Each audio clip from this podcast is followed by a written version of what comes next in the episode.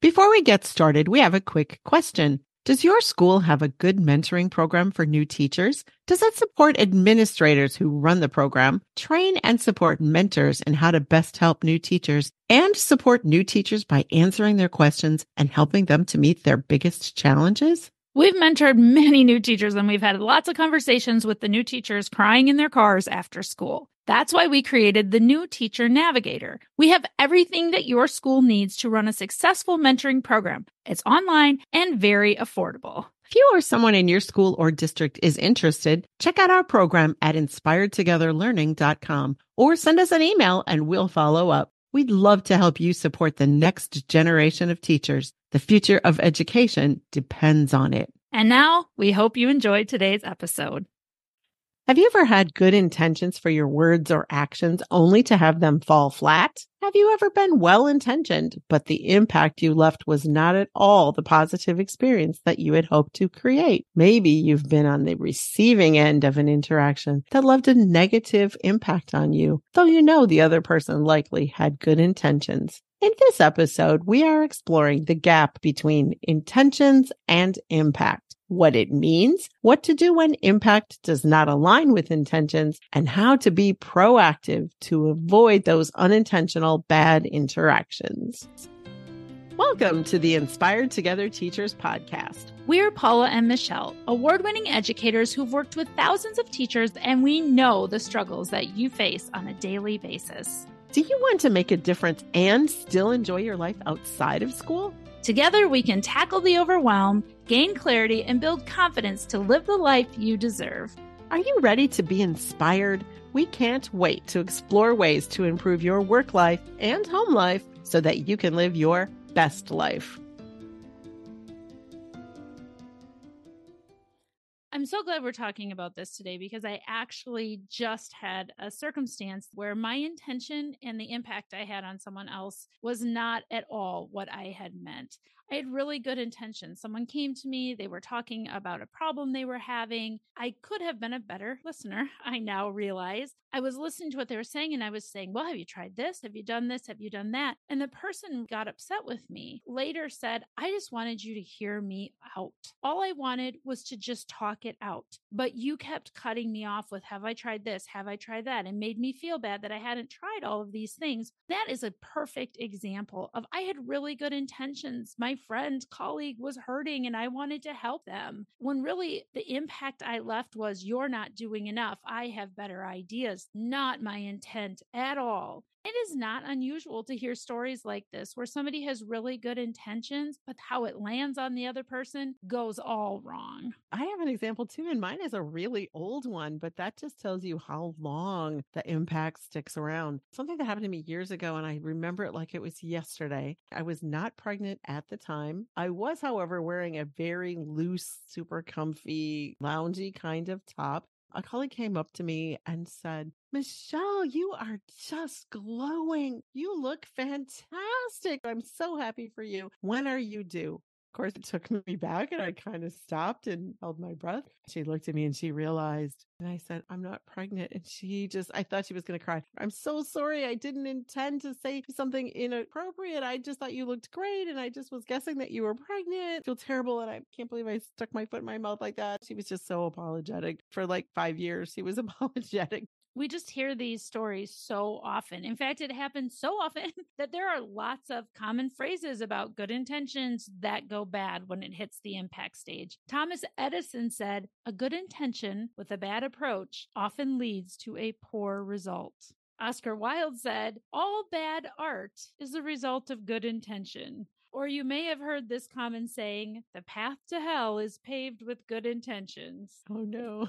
yeah, right? We've heard it for sure. Yep. If you've ever heard of or watched the 80s TV show called Laverne and Shirley, I remember watching that as a child. I just dated myself. But you probably heard the word schlemiel in the opening theme song. They say Shmiel, Shemile, da da da da da da. We're gonna make it that word schlemiel is actually a Yiddish word that describes a person who has good intentions but always makes things worse. And that smile that comes after it, just as a little point of fact, means somebody who's bad things always happen to them. So when you say shmeel, shmile, it's crazy that there's even a Yiddish word for people who have good intentions, but they go bad. Those are just a few examples of how commonplace it is that our good intentions lead to bad impacts. In this episode, what we're going to do is explore that gap between our good intentions and the impacts of our words or our actions and how that impacts other people. We're also going to explore what we can do when our impact falls short of our intent. Finally, we're going to discuss some ways to be proactive so that our intentions actually align with the impact that we're hoping to have. We definitely want that last part because none of us are intending to make people feel bad or intending to say something that's hurtful. So let's talk about the difference between intent and impact. The intent is what we intend to mean or do. It is the purpose that drives our words and our actions. It's what we hope to achieve. The intent comes on our part. And then there's the impact, which is the result of our actions. And that is what is experienced by the other person. It is the consequence of our words and actions. That's one of those things that you can't always control what other people are going to think of something that you say. As you've probably experienced, we've all had times in our lives when what we meant to have happen and what the other person experienced was worlds apart. For example, a well meaning colleague might say to you, Wow, you look fantastic. What's the occasion that you decided to look so professional today? Ouch a little bit on the end of the receiver, right? Like it was a great intention. You look great. But there's that little bit of, well, why? Why do you look great? It was not the intention at all, but the receiver could feel an impact that way. Yeah, I've had that too. Somebody says to me, Oh, your hair looks really good. And I have to stop and think, so usually it looks really bad. How does that work? Hmm. I've also had that experience with sarcasm. I'm one of those people that doesn't love sarcasm because I often am left wondering the intent of that. It just reminds me of somebody who said something to me once. It was about an outfit I was wearing. It was like, wow, look at you. Don't you look fantastic? And he was kind of a sarcastic guy. So I didn't know if that was an insult or if he meant it. So you have to be really careful with things like that because how is it interpreted? Today, we're talking a lot about our impact of our words, but it also can be actions. So, as we're talking about this, think a little bit about your actions. Here's an example of that. Maybe you decide you're going to carry coffee in for your friend into school. Maybe the teachers in your school all go get coffee on Friday mornings. And you say, Yes, I'll carry it in for you. Your intent is great, but you're clumsy and you spill it all over, and then your friend is left without a coffee. Your intent was good, that impact was not. It's a really obvious example. Not every example is as obvious. And we're going to spend more time today talking about impact and intent as it has to do with words, but know that it also can be about mm. actions as well. Let's start by talking about something that is very common with every teacher, and that is giving student feedback. Now, you could say that that's part of our jobs, right? As a teacher, you have to give people feedback, but think about the feedback that you give and how it might be received by the student that gets it. I tend to give a lot of feedback. For years, I taught writing. I teach online now. So part of that is I just have to give a lot of feedback when I give a lot of feedback, it's not intended to say, let me cut you down and tell you all the things you did bad. This is terrible and you're going to fail. It's never that. It's always, here's my idea about ways that you can better understand this, ways to change things in the future. I'm looking at it through growth mindset. I'm going to give you all this feedback that you can use to get better. I can't imagine that it can be perceived as, she's really mean. Look at all the bad things she said about me. It's a really fine line with feedback because you really want to be helping the other person, but you don't know what experiences they're bringing into that. Maybe they've gotten really negative feedback in the past. So their first instinct is to think, what did I do wrong? Where your intent is good to give that feedback, but the impact they feel may be exactly the opposite if I have good feedback and I withhold it because it might be misunderstood, then I'm doing a disservice because I'm not helping you. So it's a fine line.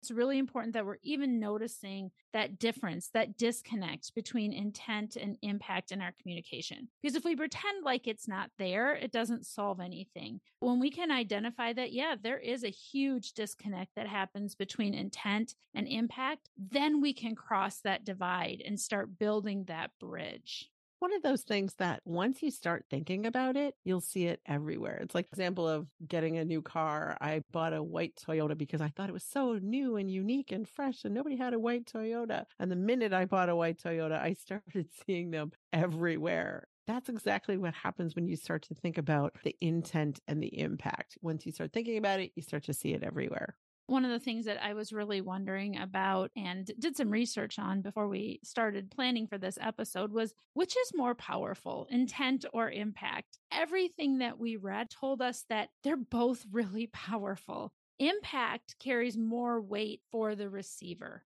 for the receiver, the impact that they felt is much more powerful than the intent. They may even judge the speaker because of the message, or they might react negatively because that impact, regardless of the intent, was powerful to them. And on the speaker side, intent carries more weight. Oh, this is what I felt. This is what I thought if you're the sender of that message, you're judging yourself by your intent and it was good intent. So you did the right things. It's really interesting that depending on who you are, intent or impact can be more powerful. In so many of our daily interactions with our colleagues, our students, our family members, our friends, it is important to remember that regardless of our intent, them how it lands can be really less than desirable so, what do we do when that intent and that impact do not align? How do we deal with that? What should you do or not do when you find yourself in a situation where your intent was different than the impact? Maybe we can start with what you should not do first and foremost. You do not get defensive. For me, that's my natural reaction. I would try to defend myself because after all, I don't have a bad intent. So I'd be like, Oh, I'm so sorry. I didn't mean that. And this is not how I wanted it to go. And oh, I can't believe I said that. And I would kind of be defensive, but there's a better way to deal with it.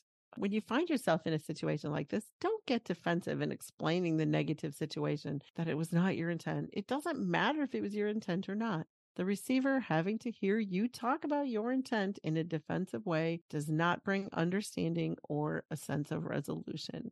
Own your mistake and the impact it had, then apologize naturally. It's tempting to be defensive. Instead, you could say something like, Yeah, I own this miscommunication. The impact you felt was not in alignment with my intent, and I apologize that's so much better. It'd be so easy to say, well, that's not what I meant, or I didn't mean to, or I'm sorry, but you, you no, I think that is our natural reaction. Look at how easily those just slip off our tongue. Mm-hmm. You can be on the other end of that too. You need to avoid getting defensive if you find yourself on that receiving end.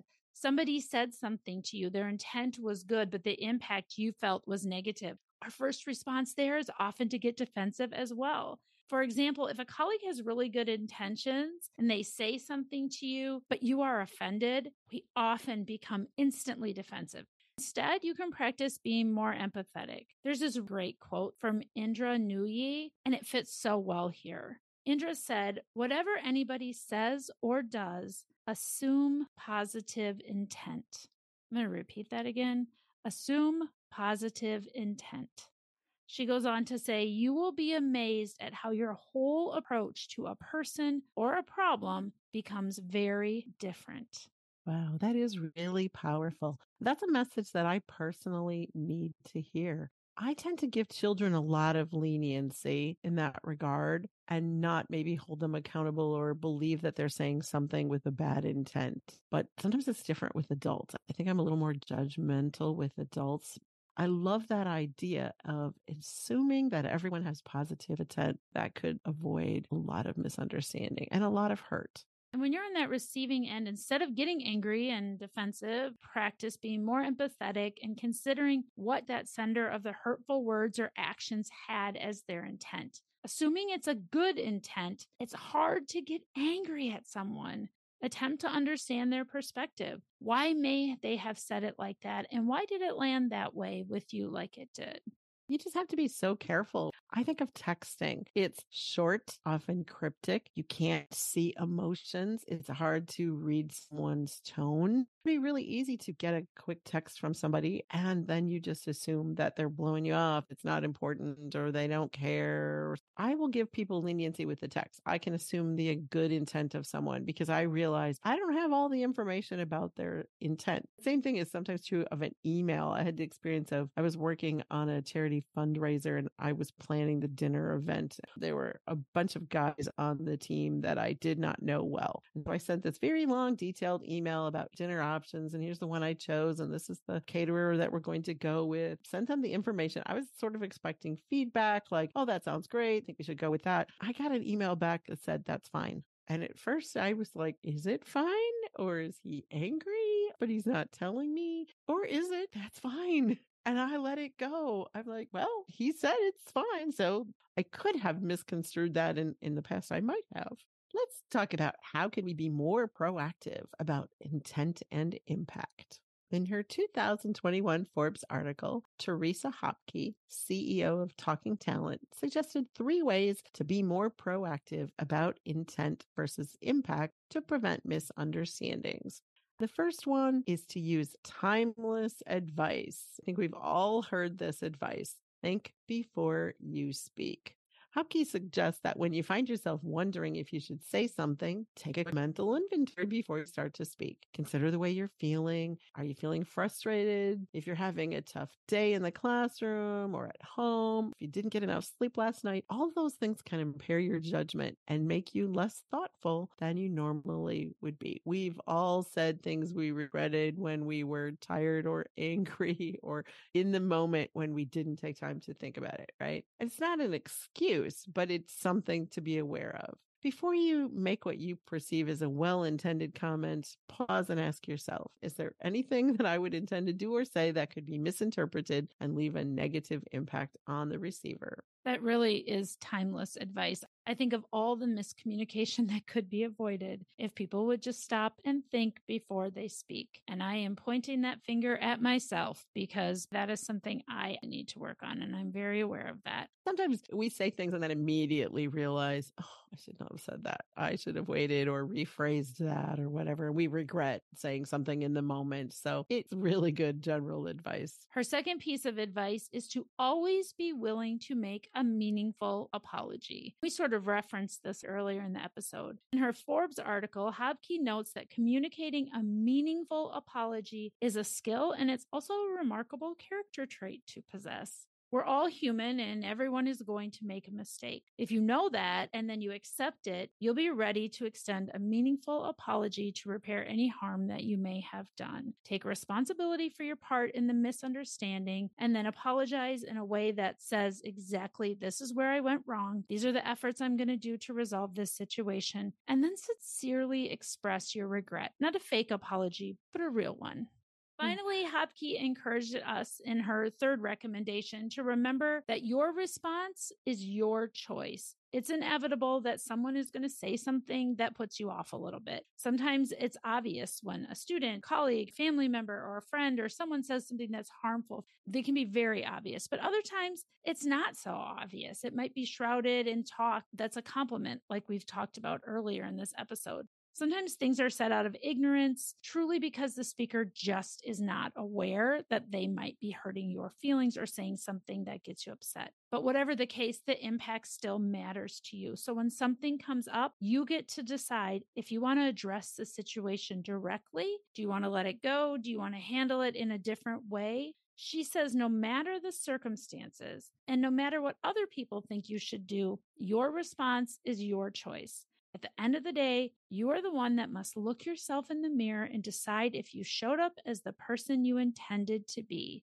Choose wisely and intentionally. Those are a couple of words we talk about all the time on this podcast. The idea that you have choices and you should choose with intention. We really liked Hopke's suggestions. We decided we wanted to add two more. First of all, you should research your audience if you don't already know them. You can avoid negative impacts by better understanding who you are talking with and how your intentions, no matter how great, might be perceived. For example, maybe you're meeting with parents who are from a different culture do a little research. Find out what words, phrases, or actions might be misunderstood or offensive to them, even if they are well intentioned on your part. Finally, we suggest that you be clear about your intent up front. Then you don't have to apologize later. If you're clear up front and they know that you're intending something good, then they will understand that.